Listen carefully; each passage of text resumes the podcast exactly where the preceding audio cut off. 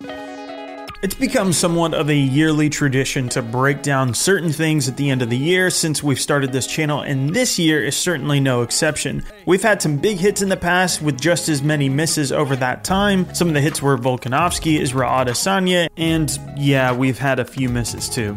Damn. But the whole point of this thing is to build a roadmap to who the future stars are and big talents. So if you're in that camp that wants to know, I'm Jason from MMA on Point, and here are my top 15 prospects to watch out for in 2021. And yes, there's no way I could narrow this down to only 10. That's why there's 15. And real quick, here's my criteria for the selection. A, you can't have already been in the top 10 or the top 5 in the UFC's rankings. So yes, that does eliminate Kevin Holland, Rob Font, Jiri Prochazka, Amanda Ribas, Yan Xiaonan, etc. But I will allow someone in the top 15 because that's still kind of on the periphery. B, you can't have already been a world champion elsewhere in a big international league. So Michael Chandler is off and Manel Kape. I think they're just simply beyond prospect status at this point. And C, if they've got a recent loss, that also makes it pretty tough to add them. There will be exceptions, but for the most part, that does leave them off. And D, they have to have had at least one fight in the UFC so far. And yeah, that criteria is really tough, but with a list of over 60 names that I had to narrow down, I had to use something stringent. Nothing for you! And by the way, massive thanks to our Twitter community and Discord community for helping me narrow this down. But enough explaining, let's jump right into it. Number 15, Jack Shore. It's already a well established maxim in MMA by now that if you win titles in certain organizations, you are UFC bound, almost certainly. And that was the case for Jack Shore, who is currently undefeated at 13 0 and was their bantamweight champion before joining the UFC and scoring his first two wins by rear naked choke. And on that note, the man has finished all but one of his fights, but even then, that one went to unanimous decision, so his whole career has been super dominant until this point. This man is must see TV and if that's not enough to call him a prospect, I am not sure what is. As of now, we are still waiting for his next fight, but make no mistake, we should be seeing this man crack the top 10 very soon, let alone the top 15. But it's a tough road. The UFC's 135 pound division has become an absolute shark tank in recent years. Number 14, Song Yadong. Speaking of fun fighters to watch in the bantamweight division, here is another big standout. His last win was actually over Chito Vera, oddly at 145, which is the class up for both of them, and that's just before Chito finished Sean O'Malley. So Song beating Chito in May of this year, where he won fight of the night, is just a great indication for them. And this man's career is riddled with performances just like it, not to mention some brutal KOs. He's originally from China, where he fought on the regional circuit and even fought for one championship back in 2014, and he's been in the UFC now since 2017, where he's remained unbeaten in the promotion and is currently training with Uriah Faber's team, Alpha Male. He's got plenty of submissions on his resume and plenty of quality skills on the feet to show his well rounded game that is rooted in wushu since the age of 10. In fact, he is only now 23 and is currently ranked at number 14 at 135. Number 13, Guram Kutateladze. I think one of the big breakout star organizations over the last couple years has to be Brave Combat Federation for obvious reasons. And one such talent to come out of that organization is Kutateladze. He didn't stick around long enough to earn a title, but he did manage to do the unthinkable when he arrived in the UFC, and that is defeat the Polish superstar Mateusz Gamrot, who came out of KSW as their 17 0 lightweight champion. Talk about a hype killer. Gamrot had notable high profile rivalries with the likes of ex UFC fighter Norman Parke, and of course, we are talking about the same organization that birthed the current light heavyweight champ Jan Blachowicz, as well as former strawweight title challenger Karolina Kowalkiewicz. And that's just talking about people that went over to the UFC. See, they have a ton of stars there now. His fight with Gamrot was incredibly close by all means, but watching it live, I believe he deserved the win myself. And for that reason alone, you have to respect him as a top prospect. Beyond that, he hasn't lost in over five years and boasts eight finishes, with only one of them being a submission at 12 and 2 overall. Number 12, Grant Dawson. Hey, is that pork rinds of Bob Dawson's? Over the last couple of years, Dana White's Contender Series has truly become the organization's best talent finder. Although the Ultimate Fighter will soon make its return in March, there's no doubting where the best homegrown talent is coming from from now on.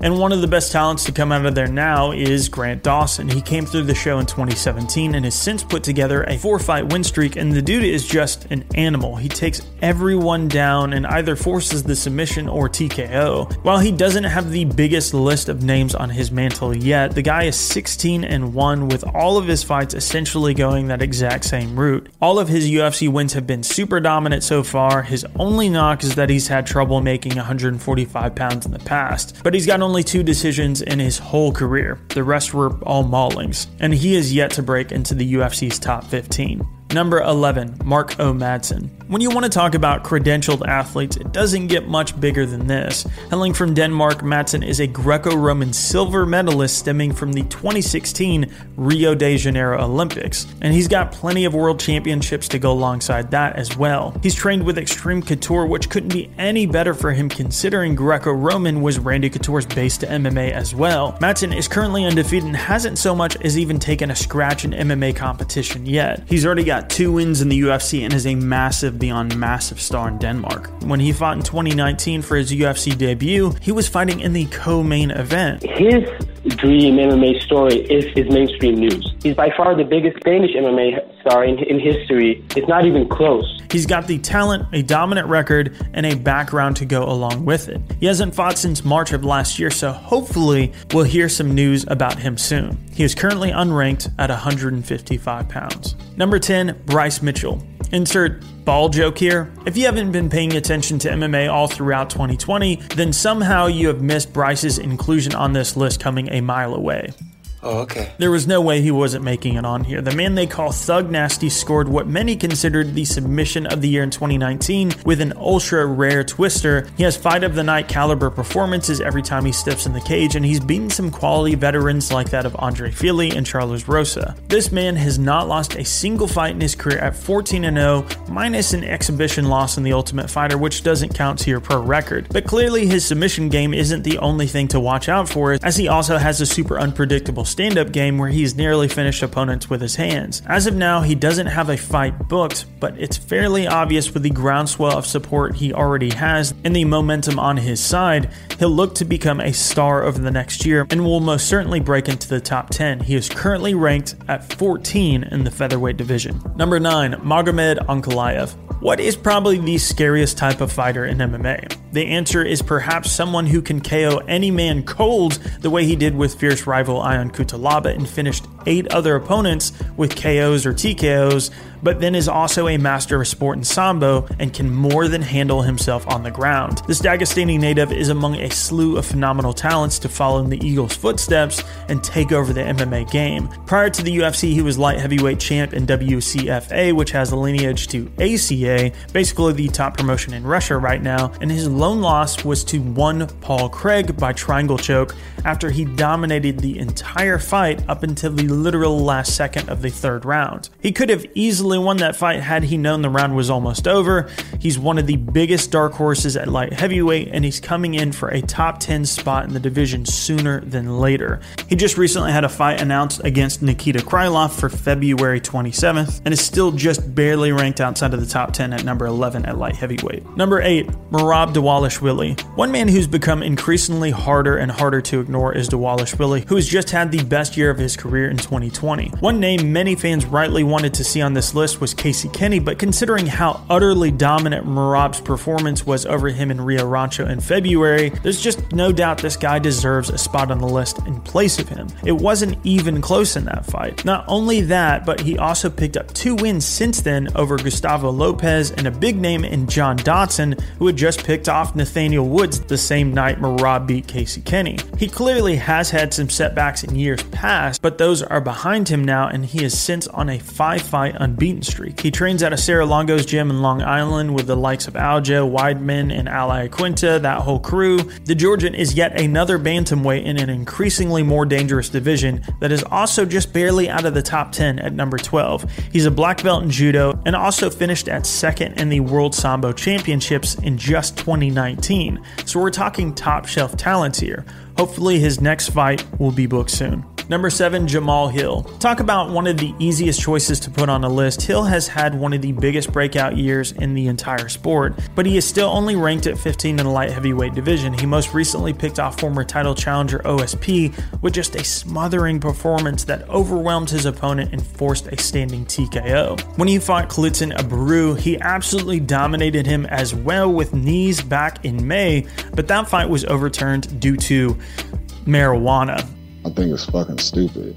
But either way, Jamal's had an incredible run already in the UFC. He's undefeated and seems to win in better and better, more impressive ways as his career develops. He'll definitely be in the top 10 before the year ends. It's just crazy he's not in the top 10 already. And if he fights just once or twice, he could already be in title contention at light heavyweight. Number 6, Ottman Azaitar. A moment ago, we were just discussing how well Brave has performed with its emerging talent on the world stage throughout 2020, and no doubt about it, Ottman Azaitar is right up there with the best they have ever produced. As their 155 pound champion before coming into the UFC, he'd already demonstrated his star making performances by amassing an undefeated record that extends to this day, as he's finished literally all of his fights except for one by unanimous decision, with nine of them coming by way of KO or TKO. It's no wonder they call him the bulldozer. Look no further than his last win over the upset machine Khama Worthy and his overhand right that finished Teemu Packalén, which displayed his true one punch KO power. The one thing we haven't seen of him is his ground game. He was taken down by SBG Ireland talent Kevin Koldovsky, but that was actually a weight class up at welterweight. Luckily, we will see that tested in his next fight on March 7th against Matt Frevola, who has a very strong wrestling game where even there, Azaitar is a bit of a small lightweight. Ottman is not currently ranked at 155 pounds, but if he keeps performing the way he is, it's not going to take long at all to crack the top 10.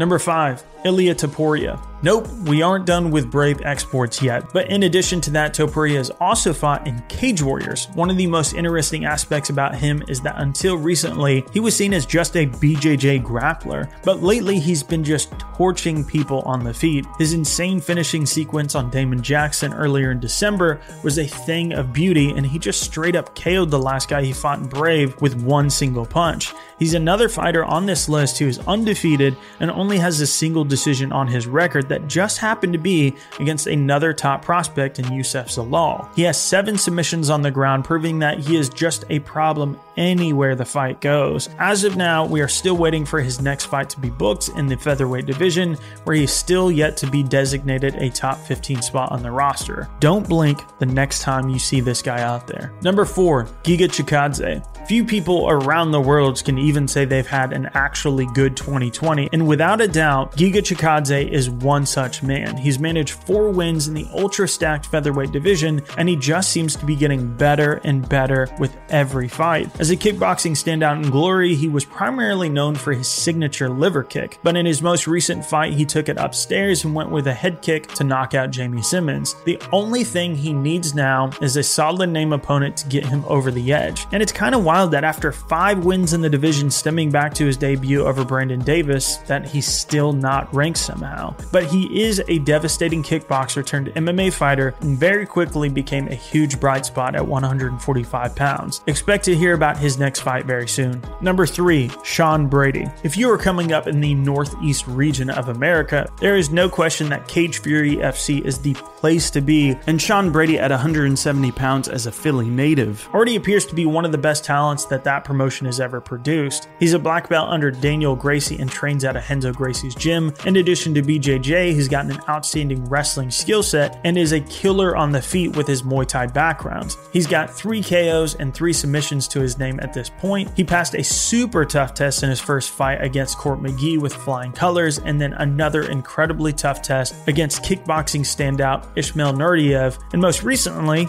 he subbed Christian Aguilera. And yes, I know the jokes you were thinking of. No, that is not who you're thinking of. He's going to be a problem at welterweight, where as of now, he is not even ranked in the top 15, but has his next fight in March against Jake Matthews. Number two, Michel Pereira. Talk about a fighter that's had to learn tough lessons in the past year with a completely haywire fight against Diego Sanchez with an inadvertent illegal knee that got him disqualified, and his smothering loss to Tristan Connelly after he gassed himself out by trying to put on an acrobatic show. But he has since rebounded with some pretty incredible wins, like the head slapping performance that would make the Diaz brothers blush against Salim Imadaev, and then one big one, picking off Khaos Williams, who also had a breakout year. By all means, you could have argued that decision either way, but it shows that Michel is up to the task and has a solid chin on him as well. He's one of the most exciting fighters in the division with insanely creative striking who's now learned to manage his energy. This guy is a highlight reel machine, and in 2021, if he can manage to keep that up even just a little bit, he'll easily be in the top 15 if he can get another strong finish this year. All right, and real quick, I have to do the honorable mentions because believe me,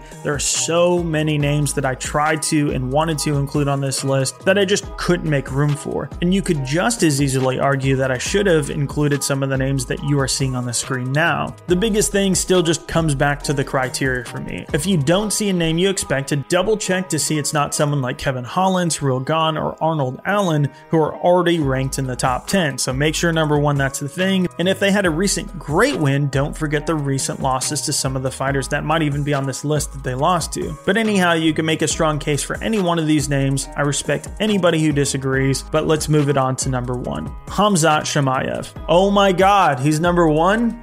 no shocker here. On the same token, though, at one point I almost forgot to include him because he's been tied to the number three welterweight in the world, Leon Edwards. But Hamzat himself is still just ranked at number 15. And to be fair, his only one welterweight UFC fight was against 155 pounder Rhys McKee, but the quality of his wins and the way he does it certainly justifies the hype. Will he beat Leon Edwards? Well, we won't know for a while now because that fight's off again, but I'll leave that qualitative judgment to you. There's just no doubting that Hamzat has had one of the most incredible years in UFC history, literally going from an unknown despite his incredible run in Brave before the UFC to what could have easily been title contention had that Leon Edwards fight not fallen through. But he's got scary KO power and top notch credentials on the ground as a wrestling champion. I, for one, just can't wait to see this guy fight again. I'd like to give a massive shout out to Ben Rosette for providing the intro music used on this video. You can find his music wherever music is sold online, and you can also follow him on Twitter or Instagram at Ben Rosette. Hey everybody, thanks for watching that video. Like and subscribe if you enjoyed it. We do at least three video uploads per week, so you get a pretty good value out of it. Comment below if we missed anything or if you just liked it. You can follow me personally on Twitter at Jason the Heart or our official account at OnPointMMA on Twitter. And if you'd like to get a little bit more involved in our community, you can join us on Discord. The links are in the description. Thanks so much, and we'll see you on the next video.